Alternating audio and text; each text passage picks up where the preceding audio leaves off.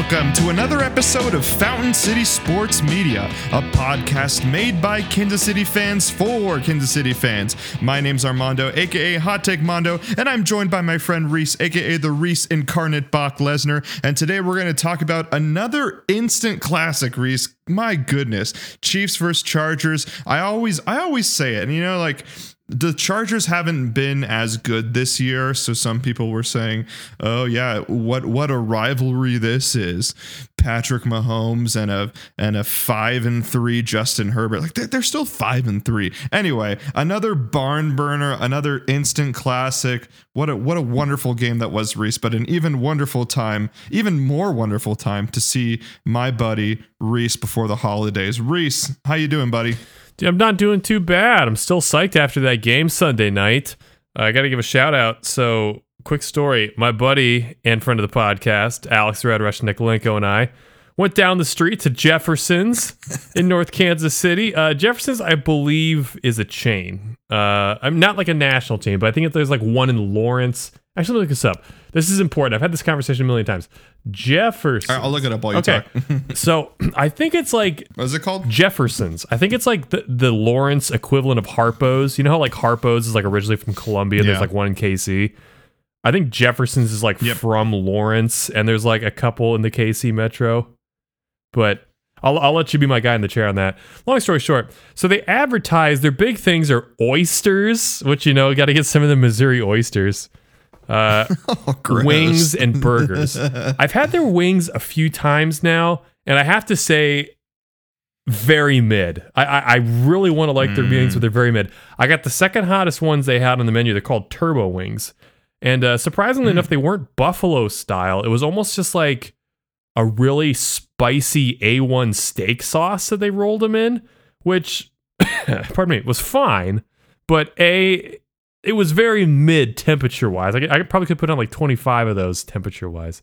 Uh, but the the biggest crime, the biggest crime.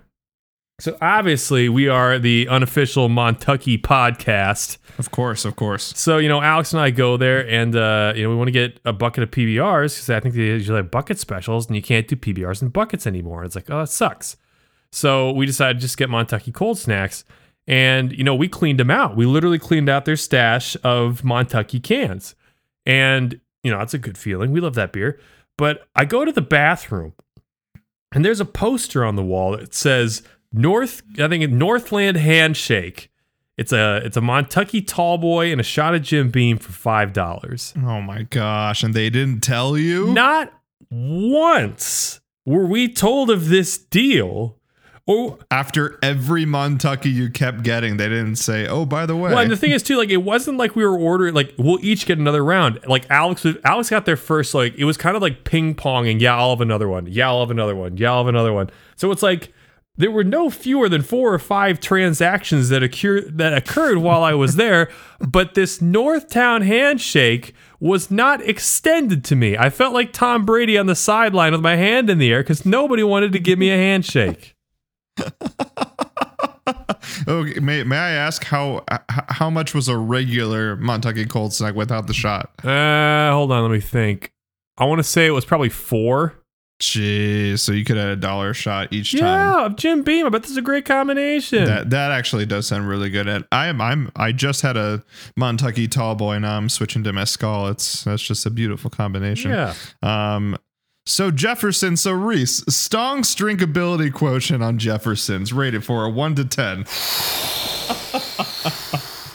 It's uh what's an NFL player that like everybody keeps talking about how it has like potential to be great even though like it's not shown to be great yet.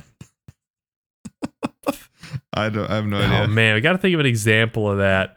Like maybe Dak maybe Dak Prescott, you know? Okay, I mean Dak had an almost MVP year one I'm time. kind of blinded because I've had some good and bad memories there, but like it's cool, it's local. Uh they got good drink specials. I need to extend out, branch out, and try some different things on the menu. Not oysters Rockefeller, not oysters in the half shell, but maybe try some of their burgers, try a chicken sando or something like that. I think the place has potential and they're gonna be getting more of my money in the future regardless. So Dak Prescott. All right. So out of one to ten, does a Dak Prescott grade? Yeah. um, there's a there's actually a ton of these. It looks like they originated in at, at Alabama and Tennessee because there's a, at least like 30 or 40 of them in that region. And then for some reason, so you got a bunch in Alabama, a bunch in Tennessee, uh, a little bit in Georgia as well, and then four randomly in, in Kansas and Missouri. So there's one in Topeka, there's one in Lawrence, like you said, there's one the North Kansas City one that you went to, and there's one in Joplin. Interesting. So whoever told me it started in Lawrence lied to me.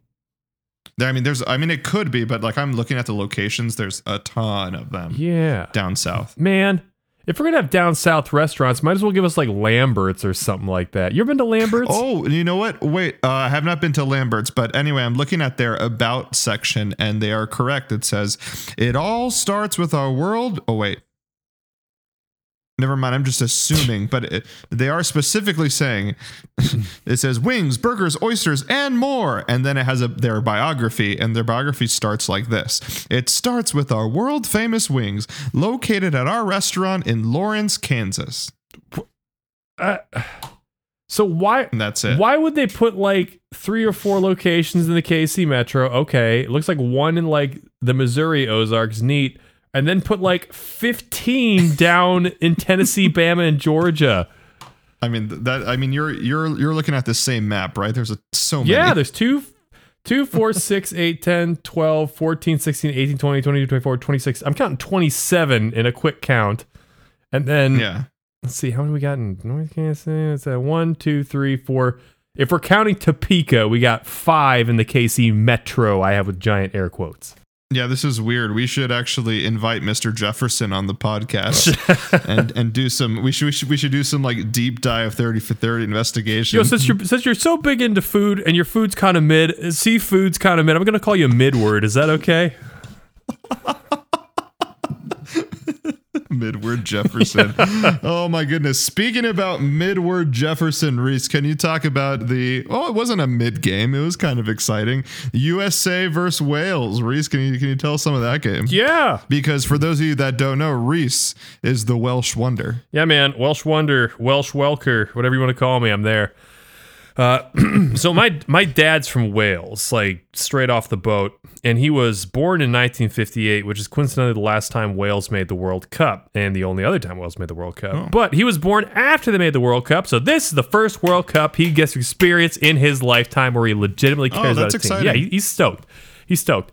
So going into the game yesterday, Armando was asking me who to bet money on, and were you going to bet money on USA?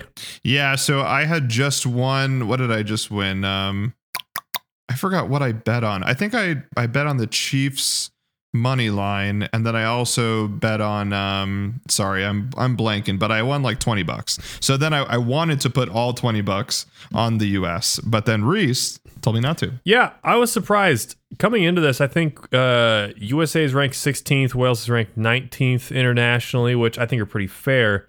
I told Armando, I said Wales is gonna have the best player on the pitch, and this is kind of his last ride with the national team, and this is kind of the end of the window of the golden era for the Welsh national team. Uh, so I kind of expected them to play a chip on their shoulders. They're battle tested. They made a run to the Euro semis back in 2016. So I'm like, eh, I don't know, this, this Wales team's pretty good.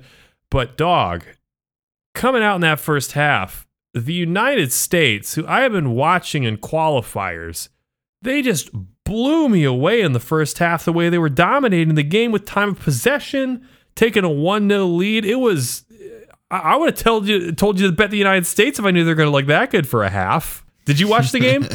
Well, I didn't watch the first half, so I didn't see how good they played. I, I really just saw the last half, which they kind of blew it, Reese, because USA was up, and then it just looked like Wales was taking a lot of time off the clock, flopping a bunch. And again, I don't watch soccer religiously like Reese does and, and our other boy, Oracle of 39th Street, Kyle, but I know enough to know that like there was a lot of flopping happening from the 60th minute to the 95th. I mean, even in extra time, some dude like hamstring cramped up, and, and I was wondering whether they were going to add even more time in extra time because of how much time they were wasting. All to say, it just seemed like US was not being aggressive at all, and it kind of went to bite him in the butt at the end. So here was the thing.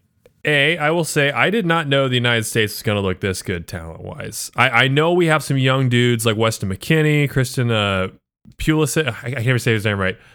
Pulisic. Pulisic. Pulisic. Oh man, I'm terrible with his name. Uh, I, I know those guys are like stonking hard overseas. We got a lot of young talent, and you know I said 2026 is the year that this team is supposed to come up with the temperature. But I mean, dude, the, the level of skill and athleticism on this team right now is a completely different stratosphere than anything we've ever seen in the past in the national team. And I'm talking about that original golden generation with like Clint Dempsey, uh, Landon Landon, Donovan, Donovan. Jozy Altidore. uh, Wait, did you mean to say Dumpsy? I don't know. That's for the that's for the listeners to decide. Uh, who else we talk about? Uh, Brian McBride. Tim Howard. I, I still love Cobi Jones, but even The then, Tim Howard. Well, Tim Howard. No, here's the thing: we've always had this weird affinity for like literal world class goalkeepers. Tim Howard, Brad Friedel, Kasey Keller. They're all really, really good. Uh, the guy we have right now, he's really good too. But we've never had like world class. It, it, it's always seemed like we send what feels and looks like a team of MLS all stars, even if you know someone's like, "Well, I I ride the bench over Juventus." It's like, dude, no one cares. Write it in your blog. But I mean, this legitimately looked like a world class skilled soccer team, uh-huh. but the thing that's going to hold us back this World Cup and hopefully not next World Cup is our manager, Greg Berhalter, because he is not a world class manager. And it and sh- wait, uh, let's. It, it it starts at at his uniform. He was wearing this like uh, this like Goodwill Nike shirt that said States on it, and at that point, I knew that that we were gonna lose that match. I was like, "This is the World Cup, dude. Everyone's watching. Why are you wearing a five dollar shirt from Nike that says States?" So here's the thing that generation I mentioned before, from like the early 90s when soccer was brought back to the United States to this degree, up until the end of this Landon Donovan generation, I call them the soccer boomers because they're like the greatest generation that brought soccer back over to America. They Right. know soccer, blah, blah, blah, blah. And like, we need to transition out of the soccer boomer generation because it's the people that are like, yo, you know, MLS competition is right up there with like, you know, the, the top five leagues in the world when it's not. We, we don't need to send players, you know, to, to other teams' academies overseas because, you know, they can get just good experience, you know, playing college soccer and getting drafted in MLS. Also false. We don't need to watch European soccer. We can do things the American way soccer wise because we're, we're so close. We just need to break through. False. What you're seeing right now is the result of a bunch of young Americans who were shipped off, sold young, came up in foreign academies, and that's why they're so skilled. But until we get a manager who knows the game to the degree that international managers do, and it can also be a leader, the team is going to continue to be soft physically and mentally the way we saw in the second half of that game against Wales. They should have won that game two or three to nil. So, so your statement is that it was the manager's fault of of the conservative play in that second half, and it wasn't our team. And that if our team had someone that wanted to play an aggressive offense, then it, we would have won. What you're saying? I wouldn't even call it necessarily conservative play in the second half. It's just like, you know, this is almost a perfect equivalent. It's like the Chargers, dude. The Chargers are loaded at almost every position with talent that's as good or better than a lot of other teams in the league. But like until they get that head coach position figured out with Staley, man, it's like, you know, they, they got a glass ceiling above them. And you see it again and again. Yeah, I mean, well, what sucks too is that our, in our group is England, and England's pretty good. Yes. So, like, if we can't beat Wales, and that was our opportunity to get ahead in this pool, or sorry, in this group, then I really don't. Yeah, you're right. I really don't see a path. Like, this is a game that you have to win, right? Especially when you're up one 0 um, and then when something when you when you tie with Wales, even though Wales look pretty good, like you still have to win that game so that we can have a chance against England. But I mean, I guess anything can happen, Reese, because even though I did not bet on that game, I then bet because I thought it would be easy to do this three three team bet. I think I, I bet uh, France, Argentina, and then I bet Pol. No, Poland played Mexico, so I didn't bet that one because that was tricky. You bet I bet another team. Argentina But be- dude, I thought the Argentina Saudi Arabia game was a shoe in for me. I was like, oh great, because like if I would have bet twenty bucks, I would have literally won fifty cents. So I was like, all right, this is this is great. You know, I'm gonna win this, and then I wake up to Saudi Arabia beating Argentina. Can you believe it, Reese? I, I so my my brother-in-law and my sister are here visiting uh, Theo, but, but before they go over to my parents for Thanksgiving, um, and my brother-in-law, his family is from Argentina, so I, so I was given a bunch of crap because that's what you do to your brother-in-laws. Um, but he he did bring up an in- interesting point that like Argentina, France, and some other team, like a lot of their players are actually still playing in the Premier League, and a lot of them were playing before this because normally the World Cup is not during the during the season, but because in in Qatar it's like a hundred some degrees in the summer. They had to move it to the winter, and it's still like 90 ish degrees in Qatar right now. Um, but because of that, a lot of these big teams that have great players in the in the Premier Leagues, um, they haven't had enough time together. Where Saudi Arabia, um, I forget who France played, uh, but a lot of these smaller teams that play within their region, um, they are able. They have just more chemistry. It's kind of like the uh, the uh, 19 or or the like 2002 USA basketball team that just like mm. blew it against against Greece. Ugh. So that was the argument that he made, but I mean, you still have Messi on the team, so it's inexcusable. Well, I mean, those are all really good points you made. And I was actually talking to co-host of the podcast, Kyle Neg about this recently. And like this this entire World Cup has this odd feeling about it between, you know, being a World Cup in winter and in you know, Qatar, which really doesn't have the infrastructure to be having a World Cup and doesn't have soccer fans and stuff. That this, you know, it, it feels like a big Or liquor laws. that too. I mean, it, it feels like a big tournament, but it almost feels not like the World Cup, but like World Gold Cup. You know, which is again, so so do you think that people are playing like less competitively as as such? I, I think to a degree they're not playing with the same intrinsic fire and passion they would, whether they realize it or not. That if it's like, guess what, guys, France 22. Oh my gosh, World Cup's in France this summer. I've been training for this. You know, like you said, Premier League's not happening right now in match shape. You know, right now people are just kind of like, oh yeah, World Cup's in Qatar. Okay, let's go. Yeah, sure. yeah, I mean that. I mean, like, when's the last time that these upsets happen? Because my wallet is feeling it right now, Reese. Goodness. Anyway, so we talked about Wales. We talked about whatever we talked about before. Again, baby brain. I'm just going to say all the podcasts. I, Jeffersons. now let's talk about Thanksgiving, Reese. Are you doing? What are you doing for Thanksgiving? Do you have any fun uh, Talbot traditions? Uh, so we usually alternate between Noel's family for Christmas and my family for Thanksgiving, and you know, uh, vice versa. And the way it landed this year is that it is a Smith family Thanksgiving and a Talbot family Christmas. So we're just gonna be driving about 15 minutes up the road to Berry Road, Northland area, and uh, having you know lunch, dinner, whatever o'clock you want to call that with uh, Noel's family. Uh, it's gonna be fun. You're gonna take Bowie with us. We got him a new travel crate, so we have to bring his big metal one up there, and you know probably watch some football, drink some beer, eat some good food. But that's that's my Thanksgiving. What about you? Do do, do they do turkey in the oven? They do turkey in uh, it's like a turkey roaster, which essentially looks like a metal crock pot sort of thing, which I guess is like specifically designed for turkeys. You ever seen one of those? Oh, cool. No, I haven't. Yeah, it's, it's same process as doing it in the oven. It's just electric, you know, electric coil powered instead of throwing it in a convection oven. So, Oh, that's pretty solid. what are your turkey uh, so- traditions? Yeah, well, so this year's a little different uh, because we have Theo.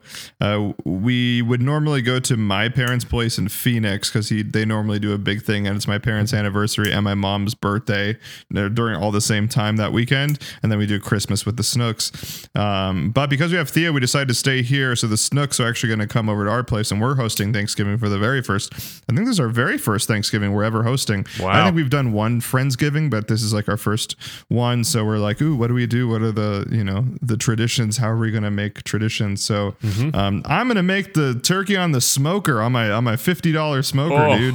Yes. Uh, I found this incredible recipe on YouTube. Like I, I'm going all out, man. So I uh, just put the brine in today Mm-hmm. to have it chill overnight, so then I can um, put the brine on the turkey tomorrow and do a 24 hour brine. Oh, yeah. But like I have to mix the brine today and make it cool and stuff.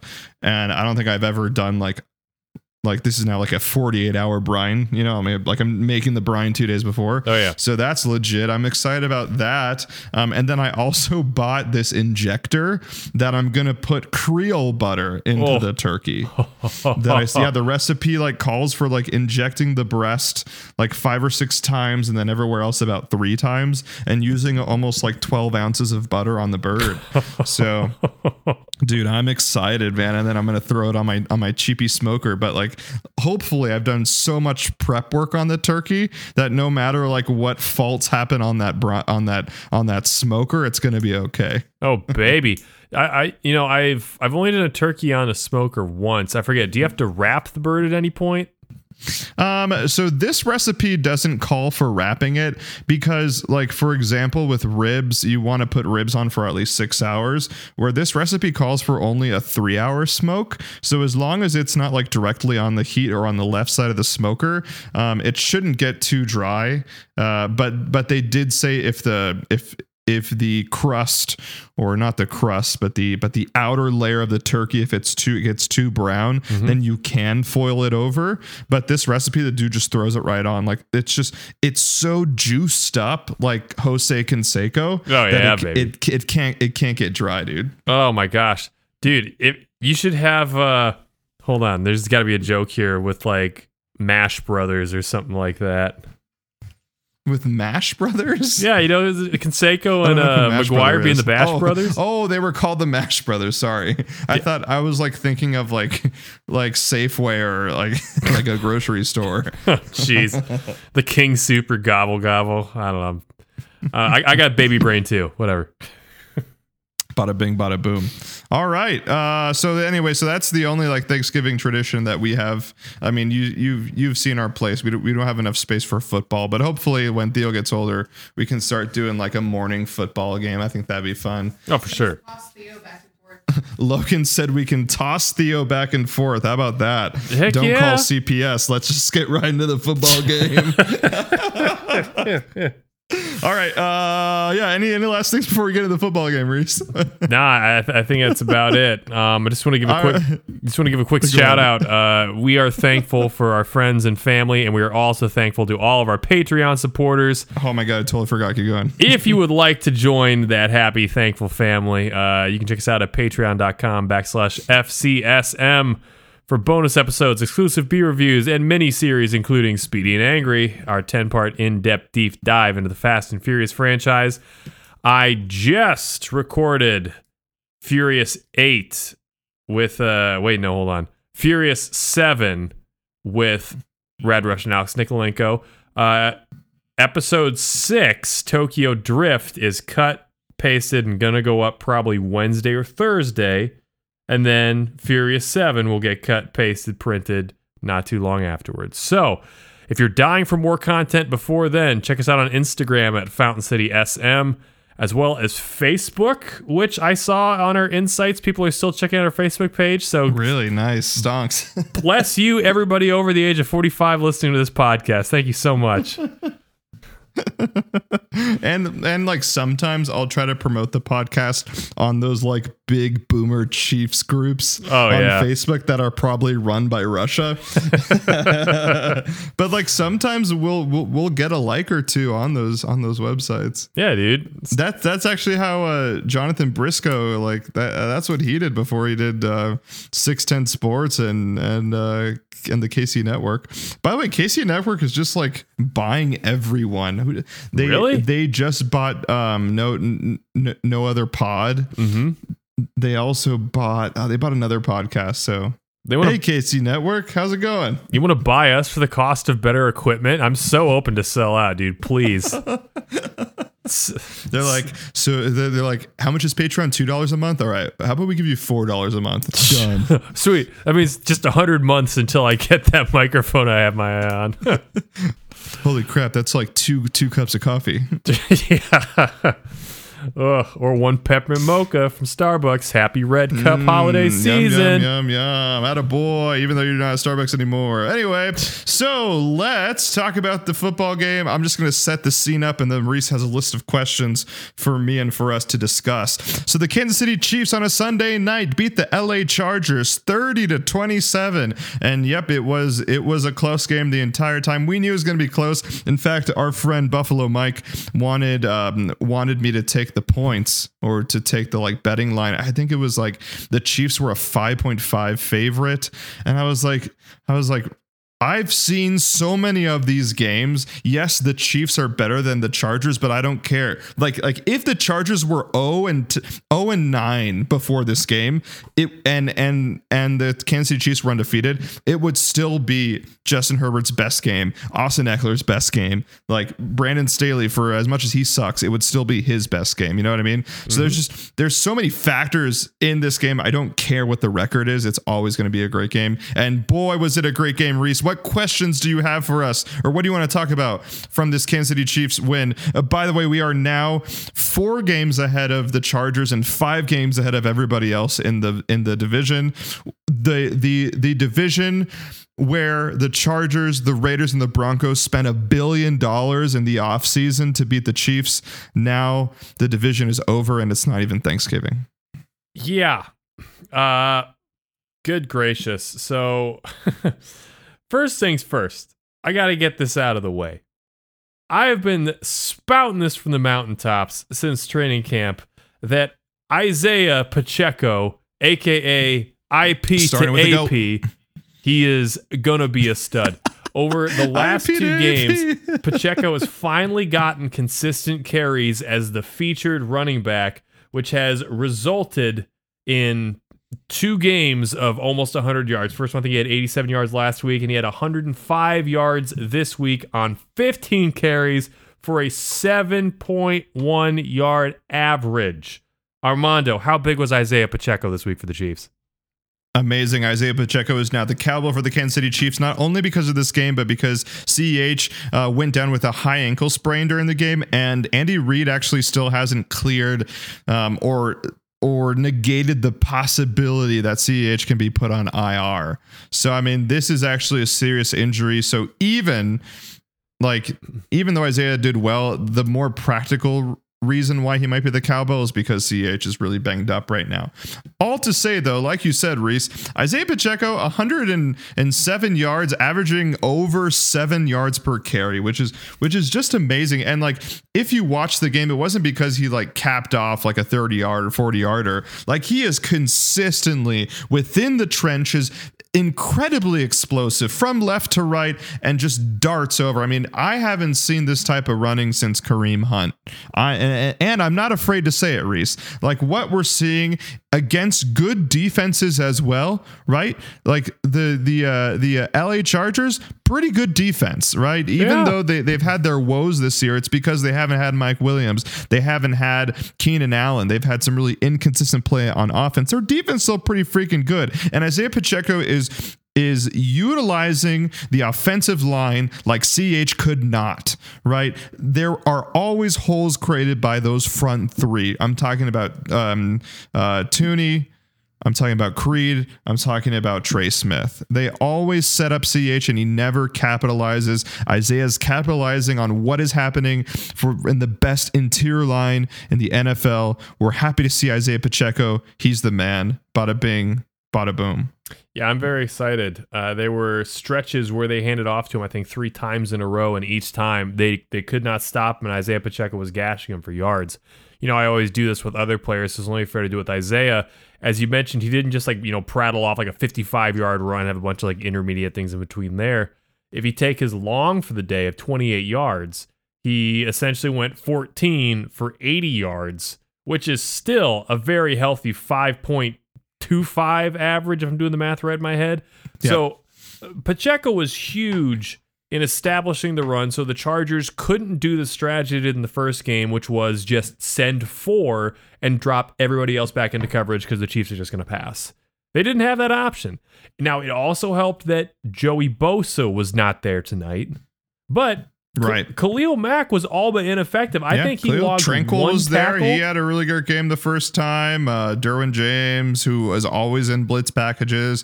Asante Samuel's always there. Kyle Van Noy's there. Like, still no excuse. Yeah. So I am very excited because we- we said it earlier back when they kept kind of flirting with Clyde, you know, doing the three back system, you know, late in games where it's like that was the right play call, but Clyde's not fast enough to hit that hole or Clyde's not fast enough to get the edge on the outside on that.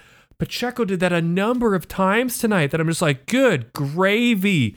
This is exactly what we need to close out games against teams like the Bengals, you know, just so we can keep it keep it fresh on offense so we don't keep it one dimensional so we can keep chipping away with field goals and just not go on stretches of zero points over a quarter and a half you know what i'm saying Yeah, and and Reese, you, you and I have been talking about this like since the since the Titans game, right? So the Titans game was pretty close in that 2017 because we have a predictable offense, and when you have an unpredictable offense and you add that layer that you can have that running back, like you said, it's hard to just rush for or it's hard to bring a blitz package. There's just so much going on in this Kansas City Chiefs offense now, and having a consistent and a balanced offense, which is what we've been saying for like years now, Reese. You and I have been talking about this for years. A good Patrick Mahomes offense is a balanced offense that sometimes even prioritizes the run because when you do that, then you can bring it off the top. Then play actions actually matter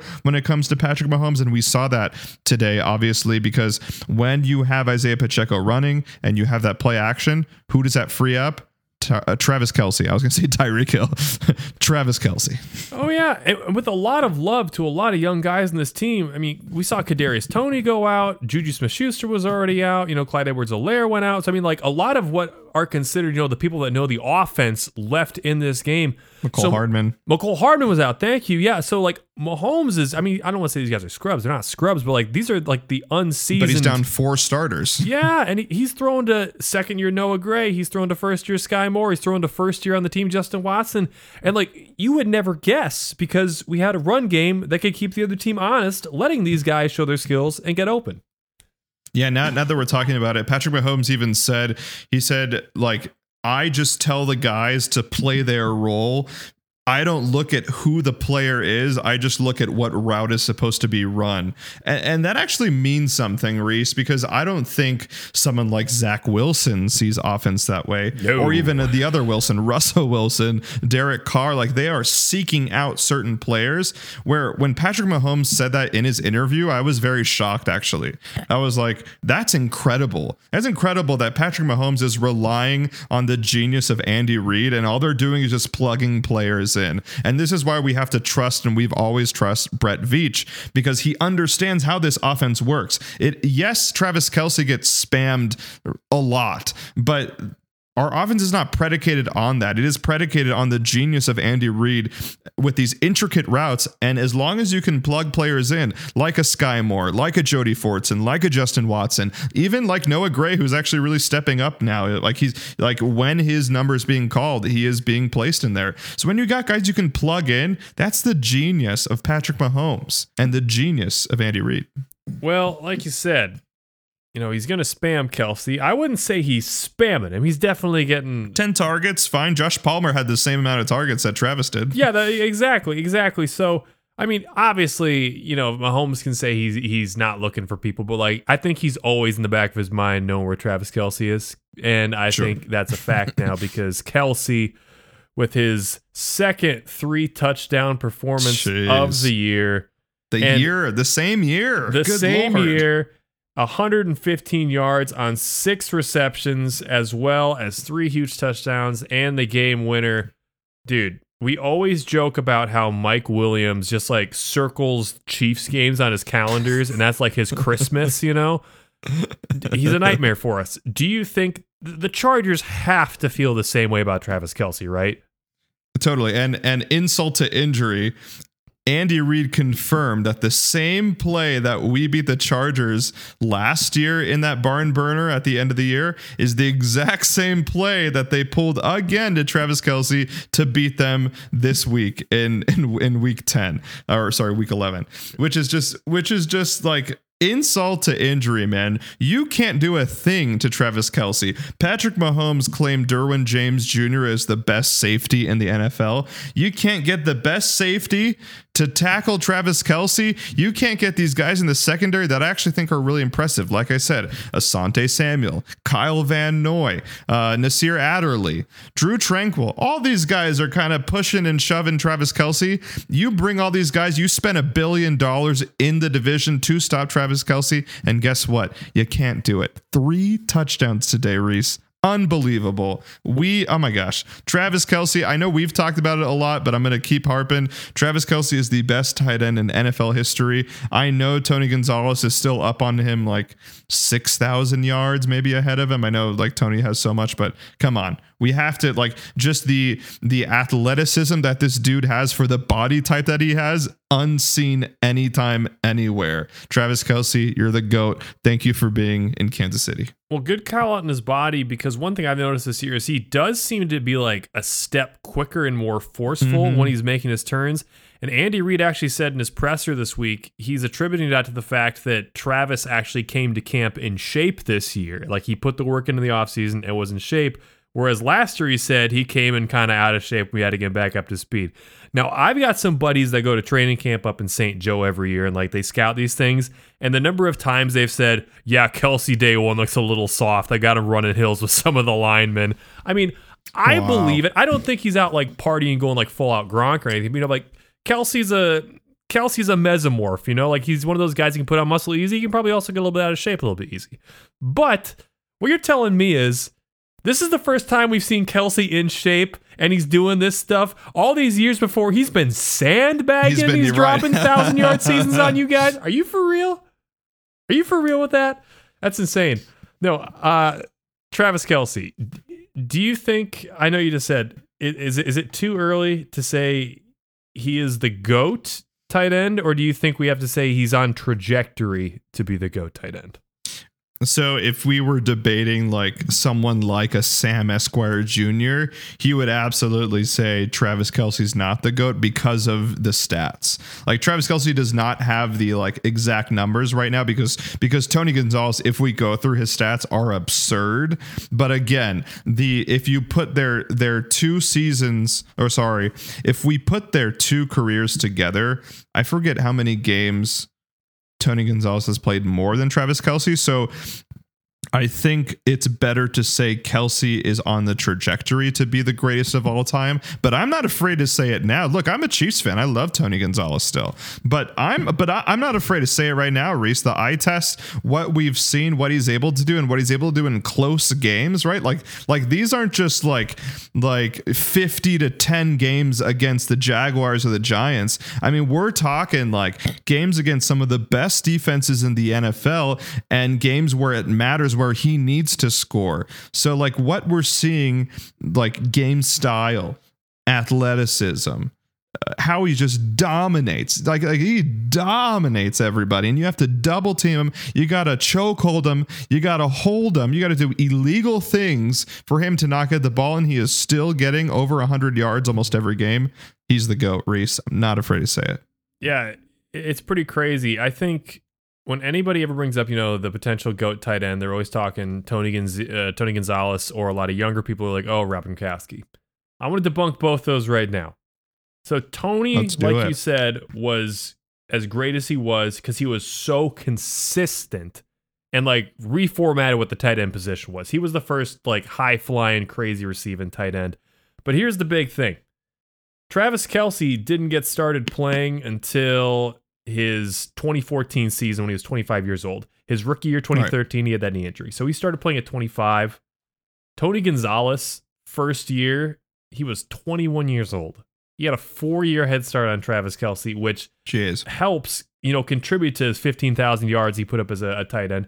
Not to mention, I don't think he had a season under 650 yards, like maybe once outside of his rookie year. So, so you know, Uh-huh. Tony, Tony consistency, love it, love it, love it. It's the Rob Gronkowski one we have to debunk here, because Rob Gronkowski, much like Tony, started at age 21. You know, he had his he had his full career ahead of him. Uh, the problem with Rob Gronkowski for me is that everyone bases Rob Gronkowski's greatness off of like two, maybe three seasons where yes, he was playing at, you know, maybe the absolute greatest three seasons of a tight end, but like that was it. The star burned bright and the star burned fast and the star burnt out. You know, so I don't know why everyone keeps talking about Rob Gronkowski like he had a great career. It's like I don't we, we, we don't talk about Bo Jackson as like a top three running back of all time just because Bo Jackson, you know, wrecked Tecmo Bowl and had like a good couple seasons, you know, back in the 80s or anything like that. We don't we don't hypothetically make hit that career 15 years of that. So like why are we doing that for Rob Gronkowski? Only four seasons of a thousand yards throughout his entire career. Travis is on six, chasing seven right now, isn't he? Or is that is that our division titles? Yeah. I lose track. No, no, I think he's chasing six, but but more importantly, when you talked about those four seasons of over a thousand yards for Rob Gronkowski, they're very sporadic in his career. He's got one in 2011, and then he has a downturn 2012, 2013. Then he, he comes back up 2014, 2015 with those thousand yard seasons. 2016 plagued with injury, awful season. Then back his last good season is 2017 with over a th- just over a thousand yards. So again, we have those four games, or sorry, those four seasons where Travis Kelce, since 2016, that's one, two, three, four, five, six, going on seven seasons of surpassing a thousand yards. And even even then, if you go back to those first two seasons, it was 862 yards and 875 yards. Like like come on, like he like he's basically right. Ba- like if he had one extra game, basically hitting a thousand yards every single season, which we did not see from Tony Gonzalez, and we absolutely did not see from Rob Gronkowski. Yeah, Gronk's interesting because he has have some good. He had, I should say, some good records. You know, he had Kelce on yardage. Kelce has since passed that. He had Kelce on 100 yard receiving games. Kelce has now passed that. Uh, the big thing he has is that single season touchdown record of 17, which I can't say Kelce will Could pass this year. He's got 11 right now through 10 games, so it's not unthinkable to say that he could touch that 17 touchdown mark. Mhm. We still have uh, seven games, right? Yeah.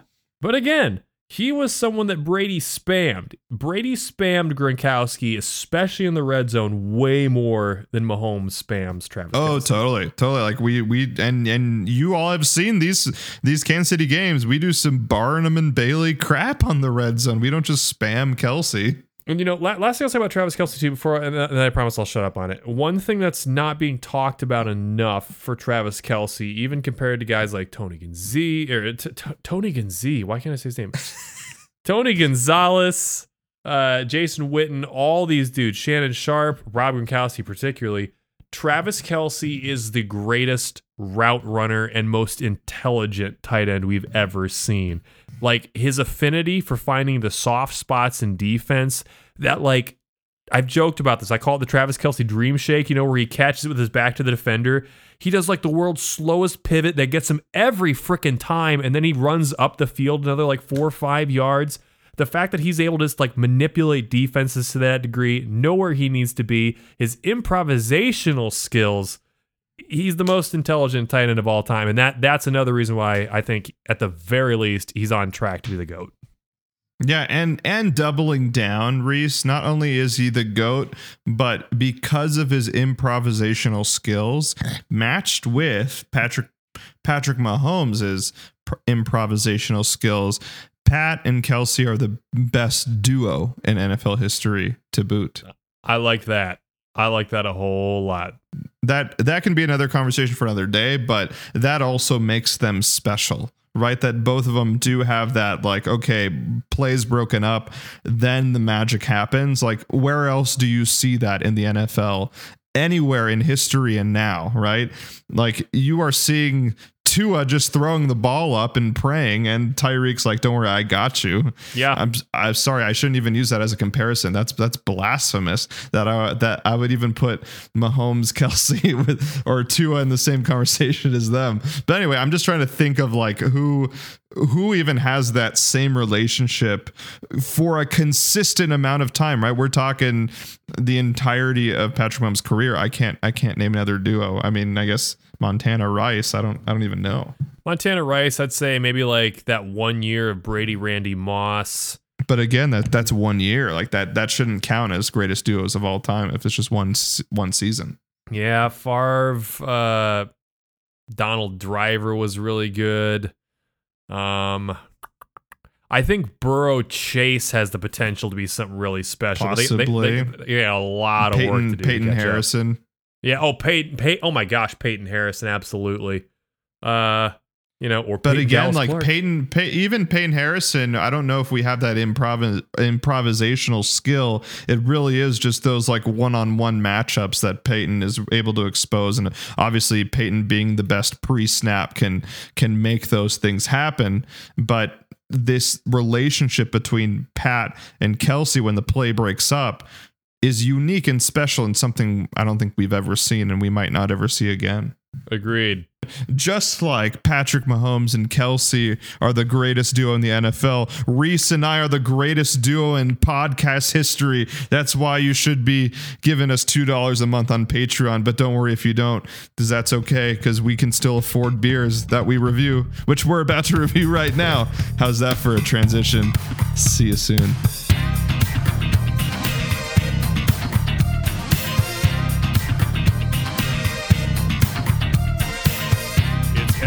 Favorite time of the podcast. That's right, it's This Week in Craft Beer, the segment of the show where we talk about what's going on this week in craft beer, as well as review a delicious craft beer for your listening pleasure.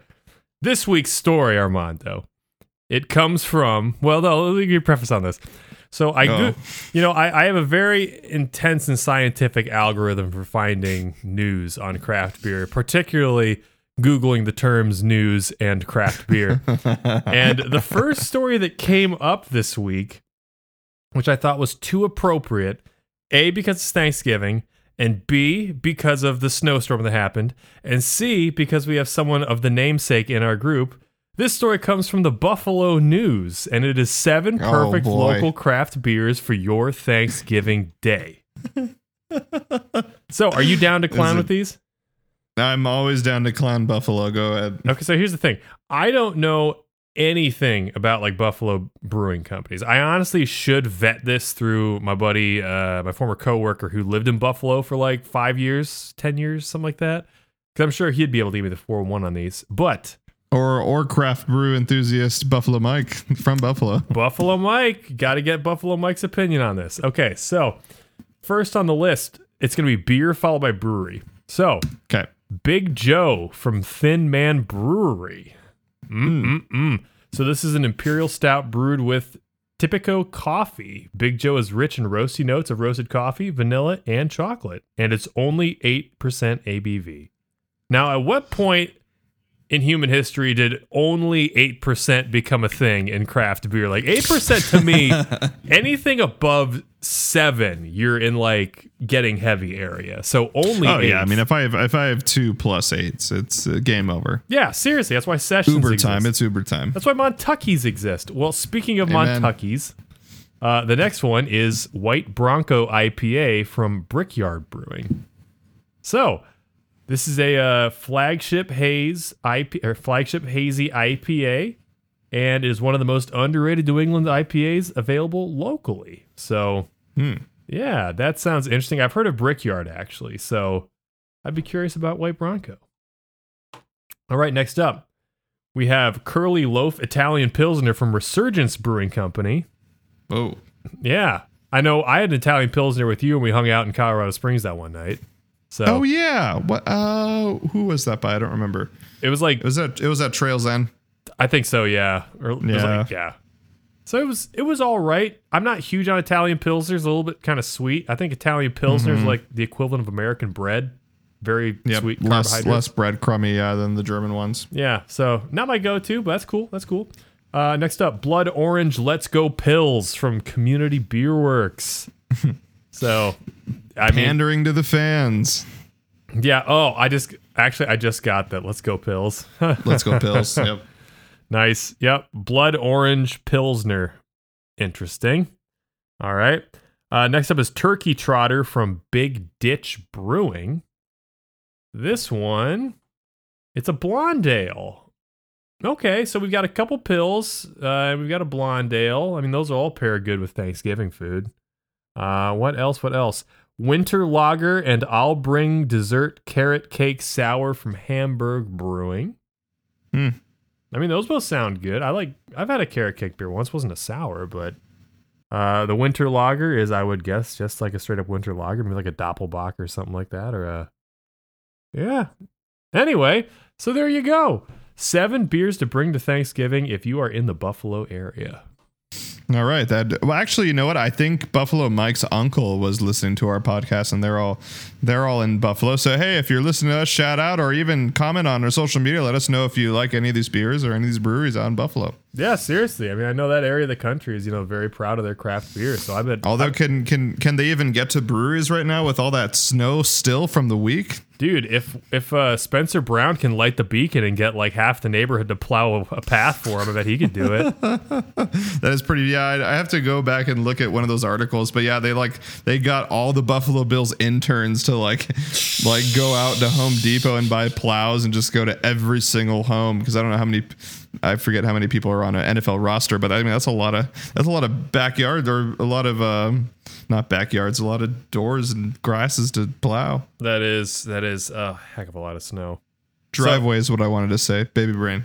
So now, a little bit of transition here. Uh, in honor of Thanksgiving, I have a delicious beer that is very Thanksgiving themed.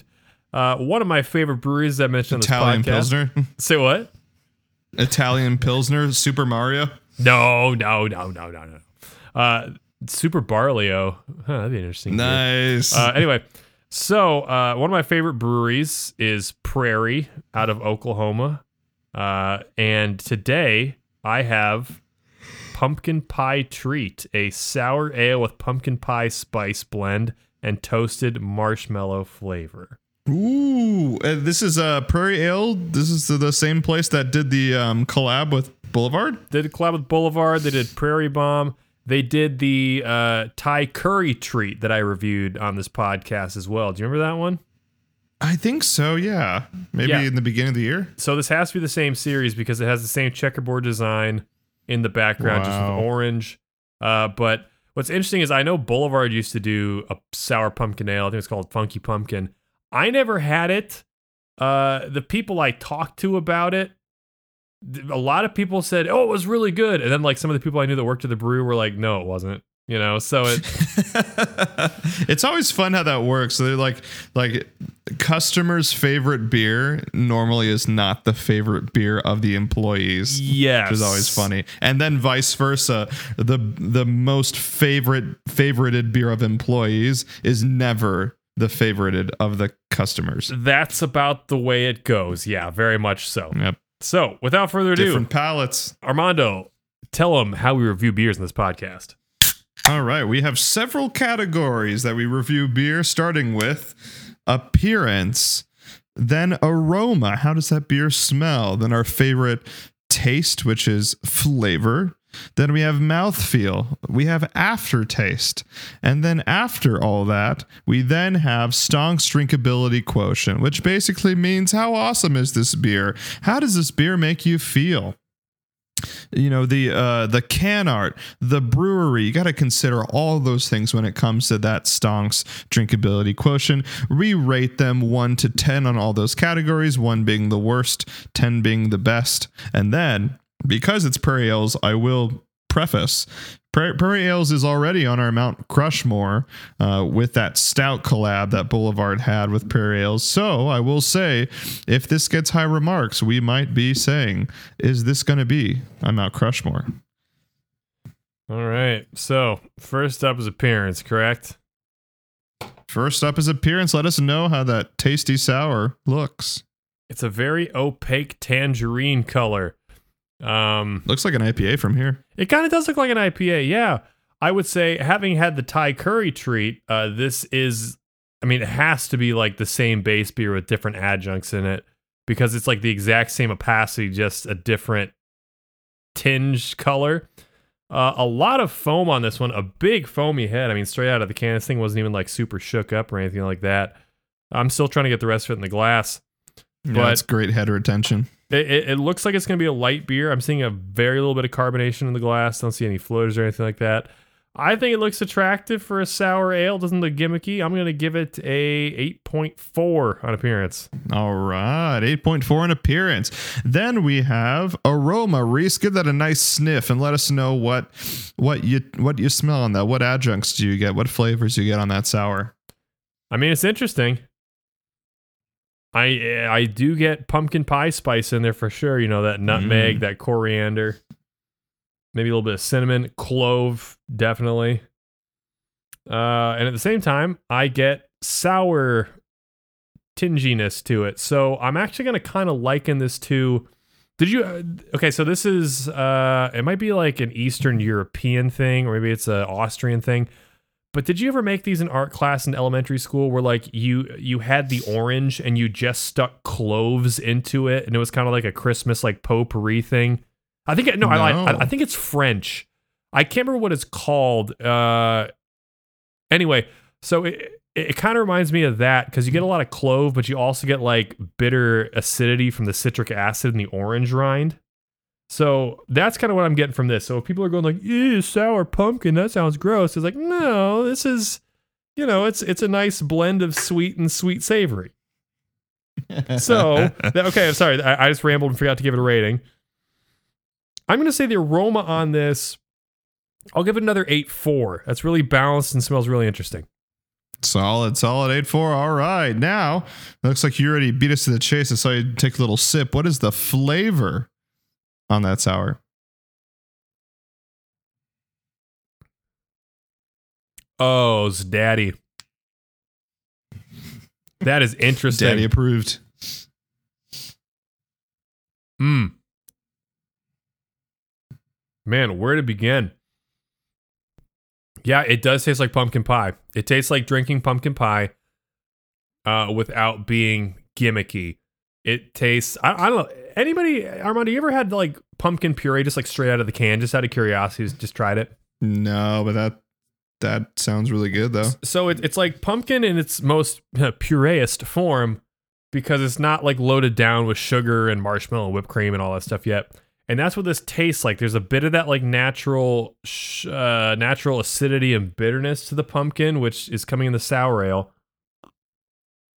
But I'm also getting a lot of whipped cream in there, which is probably the marshmallow flavoring.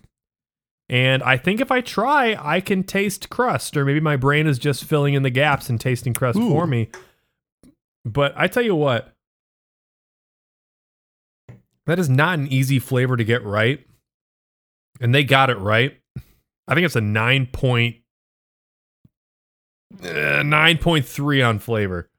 Oh darn! You know, Reese does, Reese rarely gives nines and rarely goes above nine, so that's a pretty darn good beer for Reese's taste. Excellent. Let's continue on that taste then, Reese. What is the mouthfeel on this beer?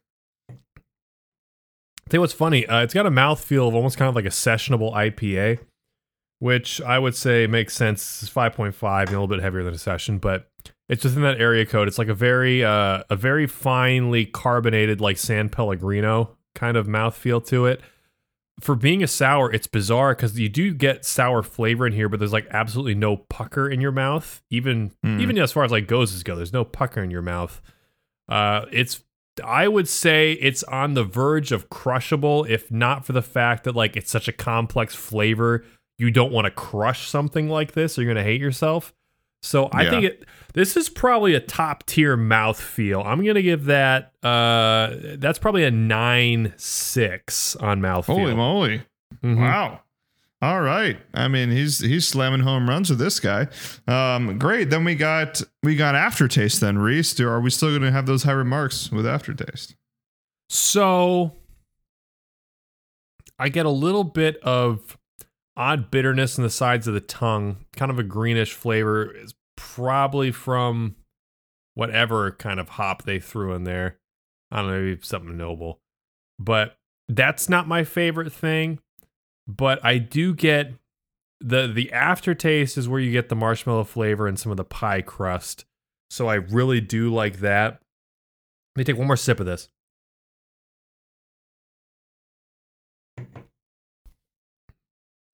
No, I'm not going to ding a quarterback too hard for having a bit weird of a throwing motion so long as he gets the ball there consistently.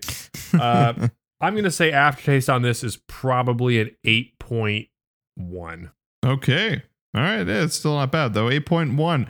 And last but not least, Reese, we have Stonk's drinkability quotient.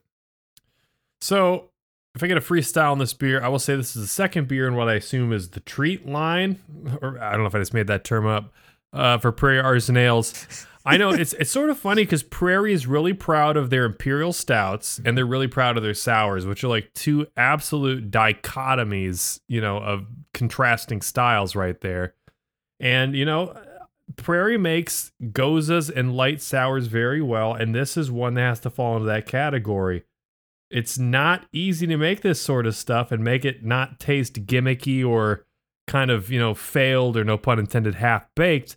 But I tell you what, trick or treat, Kansas City. This is a treat I would want next to my turkey and stuffing on Thanksgiving. I'm going to give Stonk's drinkability quotient on this a solid 9.1. Oh, man. All right. So, uh, very high remarks, a very high endorsement from Reese and Brock Lesnar. Uh, Reese, since there weren't any 10s, I'm going to say this is probably not on Mount Crushmore. Does it meet the summit, though? Does it does it crawl all the way up those, those, um, those Manitou Spring steps into the summit? I think it's one that I'll remember. I, I, it's may- maybe not quite in the summit of stuff. I think it's it's probably like uh, a Philip Rivers, a Donovan McNabb, you know, a Hall of The foothills, perhaps. yeah, the the foothills where it's like obviously if you're gonna tell when uh, how do I put this like when the Ben Roethlisberger documentary comes out eventually, you know about like Ben Roethlisberger's career. It's like obviously Philip Rivers is gonna be in there a few times, you know, and Donovan McNabb will be there a few times, or you know when the Patrick Mahomes documentary eventually comes out, I'm sure that Josh Allen will be in there a few times, or Justin Herbert will be in there. Did you just times. put Josh Allen on the foothills of of quarterbacks? I, I don't mean to take too many Stefan digs at the guy. He's great. I love Josh Allen. Uh, anyway, no. Um, yeah, no. This this is this is uh this is in that hall of very good that Fran Tarkleton for Tarkenton and Warren Moon and. Uh, you know, I'm trying to think of any other quarterbacks like Dante Culp. I feel like there's a lot of Vikings quarterbacks. Sorry, Sam. Uh, we we love Nebraska. We love Minnesota Vikings. Steve McNair, um, th- those kind of guys. It's it's in like the high Steve McNair, Philip Rivers field. Cool. So definitely not in like Kirk Cousins range, but like could be possibly one day. I see. I see. No, no, no. Kirk, Kirk Cousins ain't. Kirk Cousins ain't doing that. I'm just kidding. All right. Well, hey, it's still like like I've said in the past, Reese and I have reviewed over 120 to now 130 beers. So not that this beer is not bad, or sorry, not a good beer. It's it's still an excellent beer. We've just reviewed so many amazing beers, uh, but definitely high remarks from Reese. So please check this beer out. I'm assuming you can probably get it at the pairing or one of your favorite liquor stores, Reese, out in Kansas City. Bruh. I can go on a tangent on this. You know, this podcast is going to long, run long. I'm going to have to say too bad, everybody. So today, I got to give a shout out to Bubbles Wine and Spirits on North Oak Traffic Way because you know, Okay. you know, the pairing's my jam. You know, I, I'm loyal to the Right. pairing. I love them, but I've When always. I when I go to Kansas City uh, in February, you know that's where I'm going to be like half the time. Oh, dude, we're taking it. So here's the thing. I had always heard good things about Bubbles. North Oak Traffic Way is a silly place, man. I, I mean, like, Eh, there's there's one car repair shop, one car tint, and one dentist every block. I kid you not. And there's also the weirdest fast food restaurants there, like Captain D Seafoods and margaritas and Los Pepitos and things like that. It's a silly place. So naturally, people are like, Bubbles is great. And I'm like, you know what? They did have the cheapest prices in the metro for the two kegs I had for my wedding reception. So I was up there at the vacuum repair shop because North Oak Traffic Way. And I'm like, I will go a block or two down the road, go to Bubbles and check it out. So I drive past my dentist, I drive past my auto repair guy, and I go to Bubbles. And dude, Bubbles beer selection is like a sensory overload of incredible. Just from like like the, all the colorful labels they had of all these different beers was phenomenal. Their mix six selection was also very good. And the other thing they had going for them in their mix six was the fact they had a lot of like macros in the mix six. You know, I'm talking like your Breckenridges, your Deschutes, your Odells, which you Sure. don't often see in the loose mix sixes. And there's plenty of stuff that I want to try from those breweries, but I don't want to commit 14 bucks to a six pack of what could be a very midwinter ale. So, Fair. dude, Bubbles coming out hard. Great beer selection. We're taking you there when you come out here in February. All right, excellent. We'll add it to the list of things I have to do, which are really just the pairing up, down, and now Bubbles. So shout out to Bubbles. We uh, we definitely need some sponsorship, so please reach out to us after this podcast. All right, we've just done a great beer review. Now stay tuned for some other great Chiefs Chargers wrap ups.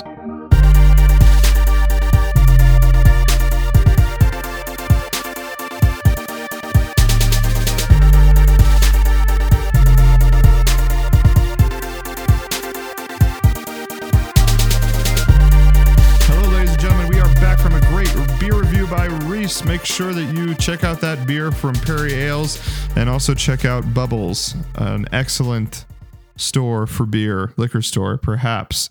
Um, speaking about great things in store, we have a great wide receiver in store for Kansas City's future, and that is Skyy Moore. Reese, tell us a little bit about him, and then we'll talk about him. So it's been up and down seasons for Skyy Moore, mostly more downs than ups, primarily in his gaffes for special teams and punt returns. However, in this game, I don't know if you can call it a breakout, but I think you can call it a breakthrough and how Skyy Moore got his groove back. Five receptions, 63 yards for a 12.6 average. Not to mention, he had three huge conversions on what were difficult, difficult third downs. So we're finally potentially seeing our second round wide receiver of the future, Skyy Moore, step up and put on the big boy gloves. Especially considering the fact that, as I mentioned, we were so decimated in the wide receiver core. Juju Smith Schuster out because of some dirty neck injury hits. All that, not great. We said, okay, it's going to be a big Kadarius Toney game. Kadarius Toney goes out. And what was it, like the second quarter with a tweaked hamstring issue? Yeah, uh-huh, not even. Yeah, but he, had a great block, but that was about it. Mecole, Har- yeah, great block. They called back on a foul, which was absolute garbage. Dude, you want to talk about crying? Be like, oh, he's, he's too hard. It's like, grow up. Come on, dude, dude. dude, Kadarius Toney, like I forgot what Andy Reid said a couple weeks ago, but he was like, "We we didn't bring Kadarius Toney here to block, but in two games we've seen just some incredible blocking from from a, a wide receiver, which again was just like icing on the cake." Giants, why you why you got rid of him? We don't know. We don't want to know. Yeah, he's looking like Bob Sanders out there, man. Threw that hit and then ran a route. man, I love it. Anyway, Jeez. So with all those guys going down, Mecole Hardman also out, not to mention, we were down to Skyy Moore being one of you know our only receiving options active on the team at that point. I think I think we had called up Cornell Powell and special teamer Marcus Kemp from the practice squad earlier on, but Yep. dude, uh, But Skyy Moore with the second most targets in the in the in the game to Travis Kelce. what do you predict for Skyy Moore going forward at this point? You know, kind of going back to my um uh, to my analysis, saying that the the the Kansas City Chiefs have an offense. Andy Reid has an offense, and they're plugging and playing people in that offense. So it's safe to say Kadarius Toney was being plugged in to play that Mecole Hardman role when Mecole was gone, and then you know Mecole taking that from Tyreek Hill essentially. So there is that specific gadget role that is is played. Of course, Tyreek did more, but part of his role was playing that sort of gadget, that sweep, that those, those screen plays. Where I saw Skyy Moore kind of taking some of Juju Smith Schuster's role this year, where he's being put in the middle of the field, those curl routes that we're seeing uh, Skyy Moore perfect. The the I think one of the differences is that Juju can do a lot after the catch. We're not seeing that from Skyy yet, but again, Skyy was the reason why he was drafted was because he was one of the best route runners in the draft class, and he has proven that this year. Like his routes are great. We just have to add, if we can add that improvisation, the yards after the catch with Skyy Moore, then he becomes something very special. But for now, his role is excellent, right? This is all we need him to do because we have the improvisational specialist of Travis Kelce, Juju Smith Schuster, and now Kadarius Toney also taking this like really nice yards after catch role. But if Skyy can just complete those passes, those routes, those really difficult curls coming back in when someone might be going off the top, really great role for Skyy. Love him in this offense, and good that he's finally getting some opportunity because again, in the playoffs, we have. Again, I'll just name them all because I love naming all these guys. In the playoffs, people that have had like great games during this during the season that can then show up in the playoffs are now Kelce, Juju, Mecole, Kadarius, Skyy Moore, Jody Fortson, MVS and and Jerick McKinnon even. I've, I've just named eight different receivers. I mean, truly crazy. And Skyy Moore is a part of that. Let's throw a crazy wild nine on there as well. We should be getting Blake Bell back from IR sooner rather than later. And you know, he's he's a seasoned veteran on this team. He knows the Sure. offense. I Knows just the offense can plug him in. I, I just want to say I, I would like a cold snack take back from all of the Chiefs fans who were starting to write off Skyy Moore just because they were looking over the fence at, uh, at Pickens and being like, At Pickens, hey, it was I, I I was actually one of those one of those guys. I'm kind of still one of those guys. I mean, I I'm sorry, Reese, but I, I actually still want George Pickens. I mean, he, he looks incredible. Well, I mean, P- Pickens is looking real good, but here's the thing: is like we don't want somebody that Pat can just kind of like yeet and throw it up to and use as a stopgap. Sure, sure, because then what we, do just cover one disasters, right? exactly. It's like I would rather we have like just a really high floor, Mister Dependable, and Skyy Moore if that's what he winds up being. You know, someone that can can move the chains on third downs. It's like we don't need more hero ball. It's like hero ball is potentially what cost us the Super Bowl last year. You know. Totally. So to, Totally. to to everybody who's just like, oh, Skyy Moore's kind of a bust, shut up. It's been 10 games and he's a rookie from the MAC. I hope this showed up that on the bright lights, big stage of Sunday night football in prime time, Skyy Moore, when called upon, answered that cell phone and did not leave it on red. Yeah, and and and kind of to put a button on this, like the the the the only criticisms that you could have had against Skyy Moore was was just on special teams. Yes. like he just hasn't had the the the the opportunity during the year to have a six target game with five receptions. Right, he's only been targeted like three or four times average, if that, before this game, and that's not his fault. It's just again. We got so many weapons, and now they're gone. And he he's he stepped up, next man up, and boy, it was great. It could be huge next year. There's talk of maybe cutting uh, Marquez Valdes Scantling to save seven million in cap space. I mean, if just if, uh, obviously, yeah, Mecole, obviously. I think even just, Juju. if just well, I, th- I think the talk now is maybe save Juju, like find the money Mm-hmm. for Juju, which honestly I'd be cool with. I think Yeah, next that's fine. next year, I think if we ran with a receiving core of Juju Smith-Schuster, Skyy Moore, Justin Watson, and Kadarius Toney, I'm like I in no particular order. It's like I like that one through four. Plus Noah Gray, Joey yeah. and Travis Kelce. I, I'm liking that. I think that's okay. And then again, th- so something that we also haven't talked about, Justyn Ross. If Justyn Ross Oh. comes back and he's healthy and he plays to what they think he is, like, good night, good night, NFL. dude oh my gosh give me give me just uh you know i want the empire state building because i want nothing but high floors come on so anyway uh some other things i want to talk about with you armando. Uh just going through this game we've talked about offense on one side. I want to talk about offense on the other side particularly the los angeles chargers and justin herbert. Now, after the game, I have now infamously sent into the group chat that Justin Herbert is just Philip Rivers 2.0, which I know is a, a stark contrast from what I was saying at the beginning of the year that I think he's a very, very bad man. And I still think he is a very, very bad man in what he can do. But okay, the, the quandary of Justin Herbert the dude puts up stats, the dude has an howitzer for an arm, the dude cannot win football games. What is Justin Herbert at this point? There, there's a lot going on with the LA Chargers, and I don't know if if we can put a lot of the blame on Justin Herbert. We can put some blame on him. I just don't know what the percentage is. Like, okay, let's talk about people that we can blame over Justin Herbert. Brandon Staley, right? I think Brandon Staley gets a lot of the blame for for LA being five and five right now. I mean, a lot of the decisions that he's making just boneheaded, and we're also hearing that Sean Payton might be taking over that role very soon. Oh, you're not hearing it. No, no, I, I've heard it. I don't want it. Oh yeah, no, I don't want it either. but uh, but yeah, I mean, so we're we're hearing that. So safe to say that that percentage wise, I think Staley gets more uh, more of the blame. Now on offense, it gets interesting because yes. Mike Williams was back and Keenan Allen was back, and Keenan Allen actually had a pretty good game, five five receptions for 94 yards, and then Mike Williams had like one good play and then tweaked his ankle again, rip.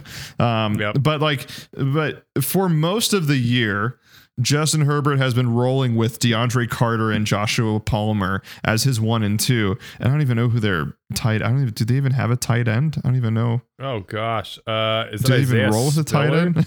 Stone Smartt sounds like a tight end. Stone Smartt. no, Smart. Isaiah Spiller's a running back. Uh, Oh, it is. The, he is their tight end. Stone Smartt with two It's T's. a really stone end. smart. okay, that's this is exactly my point, Reese. Is that I, I and it's smart with two T's too. Wait, did you just say that? Yeah, Sorry. it's smart with two T's. Show some love to Kadarius Stoney. anyway, I'll to say, I'm I'm not gonna put the hundred percent of the blame on Justin Herbert. I still liked what he did in this game, but but yeah, they're like he he was holding the ball way too much. Yes, our defensive line looked impressive and they are impressive, but you you you can't get sacked five times. Like that you know, that just can't happen. He has to get the ball off. He's he's also not using his legs a lot like what we saw a couple years ago or even last year. We saw a lot of movement from Justin Herbert and we're not seeing a lot of that and that could be the injuries that he's had this year particularly to his chest.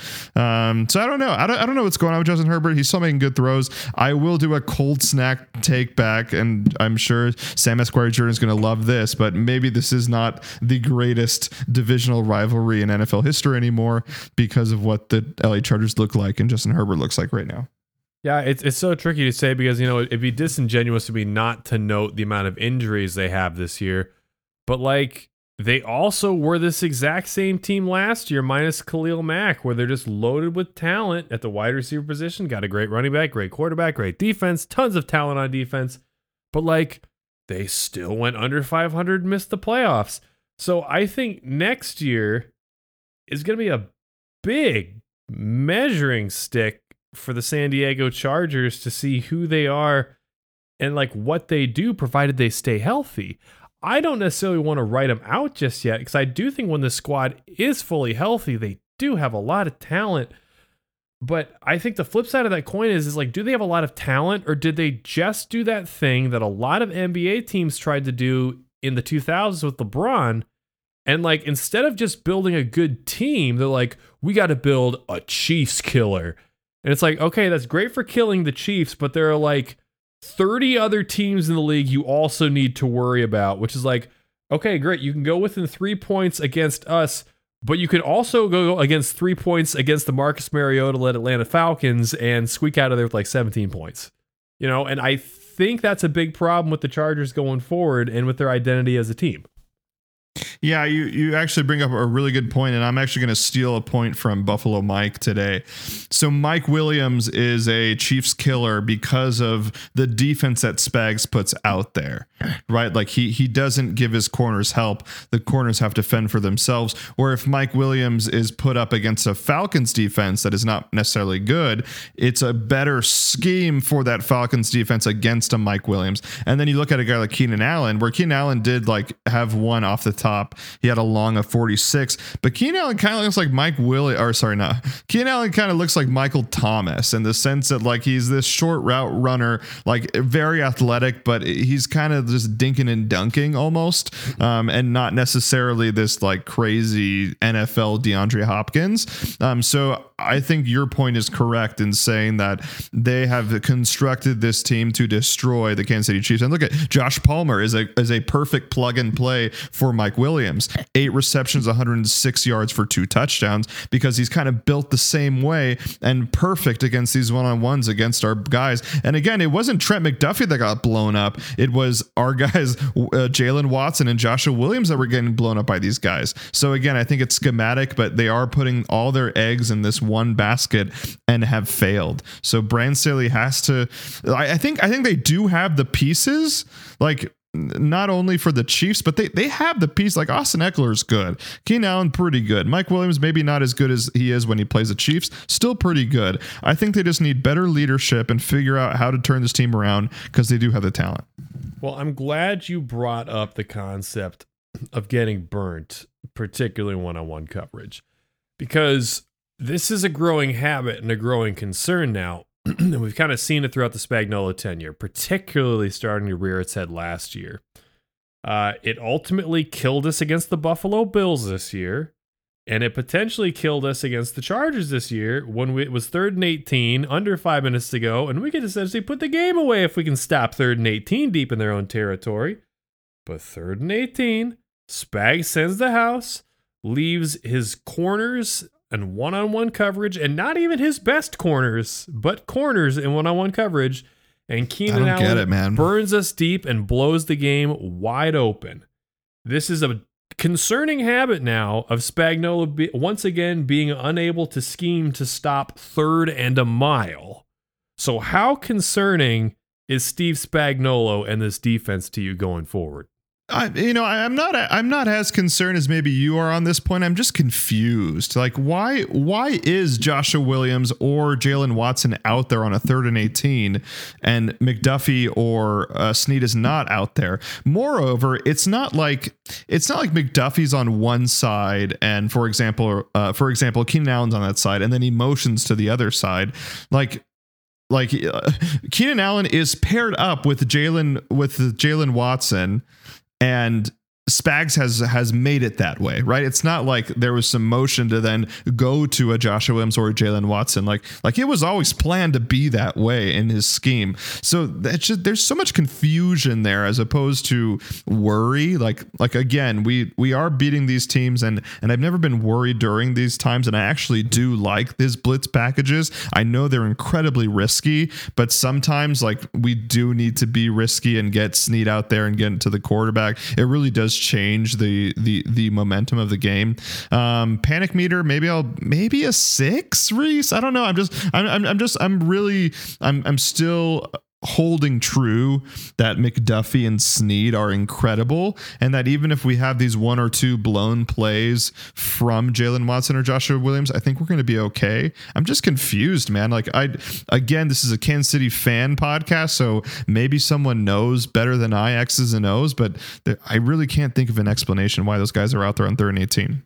I'll tell you what's really weird too is that like at least for Spags, it's like there's defensive line, there's linebackers, there's cornerbacks, but like where have our safeties been all season? Especially like Yeah, that's weird. You- Yeah, you getting like help? I, we, we rarely see Justin Reid.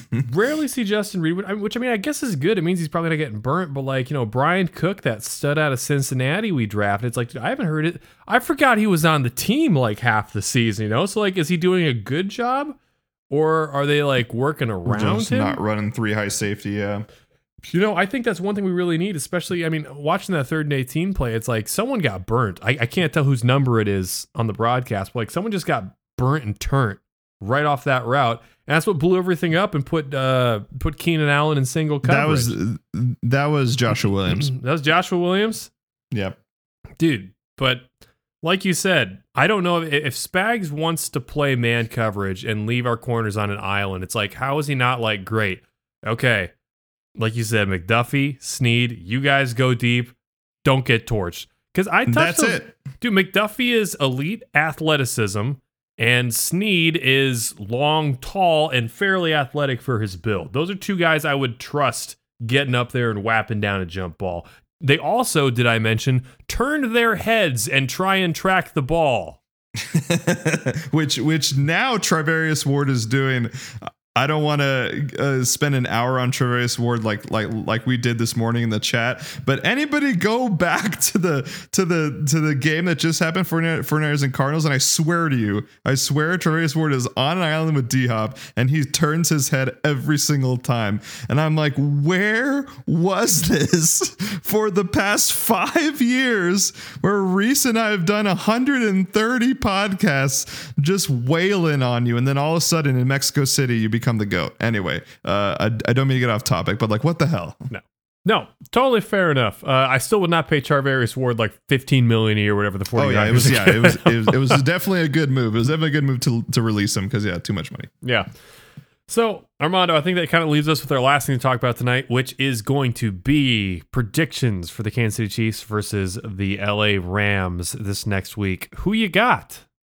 It, this game's weird, Reese, because like the Rams have only won three games. And yes, they have been without Matthew Stafford at times, but like this is still the same defense. Am I right? Like, am I am am I missing something here? Did like Jalen Ramsey become like uh doo number one and doo number two combined? Like what what's going on with this defense before I make this prediction? I've always thought Jalen Ramsey was a little overrated. and I think it might be to the point now Which where is true, but is it three and seven overrated? But it's like I think he's overrated. I think he's won a Super Bowl, so you know he's a little content. And I think he might be on the downs, like heading on the downswing of his career. All those things might be like hitting at the exact same time. But yeah, you know, uh, it's it's tough to say. I've watched this Rams team all year, I, I, and they don't look good. You know, I have not watched a good Saint or Los Angeles Rams game. They look terrible against the Bills. Uh, could not beat the Falcons or the Cardinals. Stomped by the 49ers, beat convincingly by the Cowboys, beat the Panthers, but again, stomped by the Niners. I, I don't know. This is this is tough to say. Is uh, Matt Stafford gonna be back in this game? Yeah, so Matt Matt was there uh, for part of the Saints game, so I think he's back. What about Cooper Kupp? Cooper Kupp is out. That's so great. so so their their their offense is in shambles. Allen Robinson's finally getting some play, and they actually just released Darrell Henderson. So I think they're just like, okay, we hate Cam Akers, but you know what? Cam's our guy. You know, this is at Arrowhead without checking the weather. I'm going to guess this is probably at the very least cooler weather than the Rams are used to playing. I really think this should be a game where if we just show up and don't play like idiots, you know, we should be able to hopefully impose our will on them. Uh, you know, I, I was saying this going back to the, I would say going back to the 49ers game that closed out the regular season last year. I don't think the Los Angeles Rams have looked good which I know they won the Super Bowl, but I'll say it again. I think they were the third Played best. against the Bengals. well, they were the third best team in the NFC last year. I think the Packers and the 49ers were better. Uh, and I think the Bengals were the third, maybe fourth best team in the AFC behind Chiefs, Bills, and maybe, uh, again, maybe arguably Titans. Um, so yeah, I, I, I was not sold on the Super Bowl champion Rams last year, and they look really bad. And like uh, the bell has tolled, and that the bill has come due on all those draft picks they've so frivolously shirked away. Um, I will be curious to see how Aaron Donald and Chris Jones look. Uh, not one on one, obviously, but you know, playing head to head. If if Colt McCoy can put up 27 points and Andy Dalton can put up 27 points on the Rams, safe to say Patrick Mahomes can put up 27 points on the Rams. I'm I'm a little worried about this defense because I'm wondering whether they kind of slacked off against the Cardinals and the Saints, and then they're gonna play against us like like Aaron Donald's gonna have that dog in him. You know what I mean? Yeah, But yeah, even, yeah. but even if he does, like, look, these are just some these are some awful losses. Like one against Colt McCoy, one against um, Andy Dalton. I'm gonna say this game go and because there's no Cooper Kupp and there might be no Matthew Stafford or at least a banged up Matthew Stafford. Let's say it's 31. 31 to 14 Kansas City Chiefs. And I know that I, I know that sounds like a blowout and probably is a blowout. Just like I don't know, it just feels right. Uh, I would say uh, this is hard. I would say 34-20 Kansas City Chiefs. Yeah. And and Reese, remember how we had the conversation last week about like the um the wide receiver sometimes makes the quarterback, and we talked about that with Tua and Tyreek Hill. I mean, this is undoubtedly Cooper Kupp makes Matthew Stafford, and there is no debate on that. So if you don't have a Cooper Kupp, you don't have an offense. And this is one of the rare offenses in the NFL where this is the case. So because of that, that's why I don't think they're going to put up a lot of points. Yeah, I'm not afraid of Allen Robinson this year, although watch him torch us in single coverage all game. He's going to have like seven touchdowns.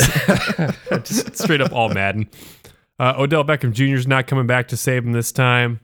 Uh, yeah, I don't even. I couldn't even name their running back at this point. It's not Cam Akers anymore, is it? No, Cam. So so Cam. So apparently Cam was like going to get released, but they just released Darrell Henderson. So like Cam is the cowbell again. But like they hate Cam Akers. Like, oh yeah, like uh, what, Sean Sean McVay actually does not like Cam Akers like as a person. So it's uh, yeah, there's there, there there's there's no chemistry there. Reese, it's over. I mean, but between their record, the four game losing streak, the way they peed the Bucks game down their leg, like this isn't just an unfortunate team catching bad luck. Like this is a team that has basically packed it up for the year. And yep. it might be the end of the Stafford era, you know, of being competitive. So yeah. Oh yeah, I, and, I, and look and look after us, like like they they are definitely tanking this season if they just release Darrell Henderson and then they're like saying R.I.P. to Cooper Kupp because after us it's it's Seahawks who are good this year, Raiders suck, but then it's Packers, it, the Chargers, Seahawks again, like rip. But like, don't rip. you have to have picks to successfully tank? What are they planning on doing? Oh, just oh, that's be- right. They don't have anything. oh no, I have You're more screwed, draft guys. picks than the Rams have right now. Reese Reese going after Michael Thomas and now going after the Rams. Week uh, one one podcast to the next. I can't wait to who you go after next week, Reese. Dude, it's it's open season. You know, taking on all comers, welterweight champion of Kansas City. Let's go. Oh, that's funny. Anything else, Reese, before we end the pod? Uh, no. Uh, just say happy Thanksgiving to everybody listening. Happy Thanksgiving to you, Armando. I hope that turkey turns out great and uh, hold your loved ones close, guys. It's a crazy world out there, so just savor all the good moments you get with people you love. Absolutely, we are we are thankful for all of you for listening. Uh, truly a pleasure, and always Reese, always a pleasure. Thankful for you as my as my bud, man. Not only do are we friends, but I get to we get to hang, we get to do this podcast every week. So I'm very thankful. Everyone in my life, See y'all later. Have a great Thanksgiving. Eat a lot of food. Don't worry about the calories. You have the rest of your life to go to the gym. See you later. We'd like to thank you for joining us today on Fountain City Sports Media. This podcast is brought to you by listener support, so consider becoming a friend of the podcast. Check out our Patreon page at patreon.com backslash FCSM to get access to premium content, including bonus episodes, exclusive beer reviews, and Speedy and Angry, our latest 10 part miniseries into the Fast and Furious franchise. Check us out on social media at Fountain City SM for info on the podcast, memes, and, of course, the goings on in the beer industry. Special thanks to bands Carswell and Hope and Like a Tiger for performing our intro and outro themes. And as always, I'm Reese, and alongside my good friend Armando, we thank you for tuning in to Fountain City Sports Media.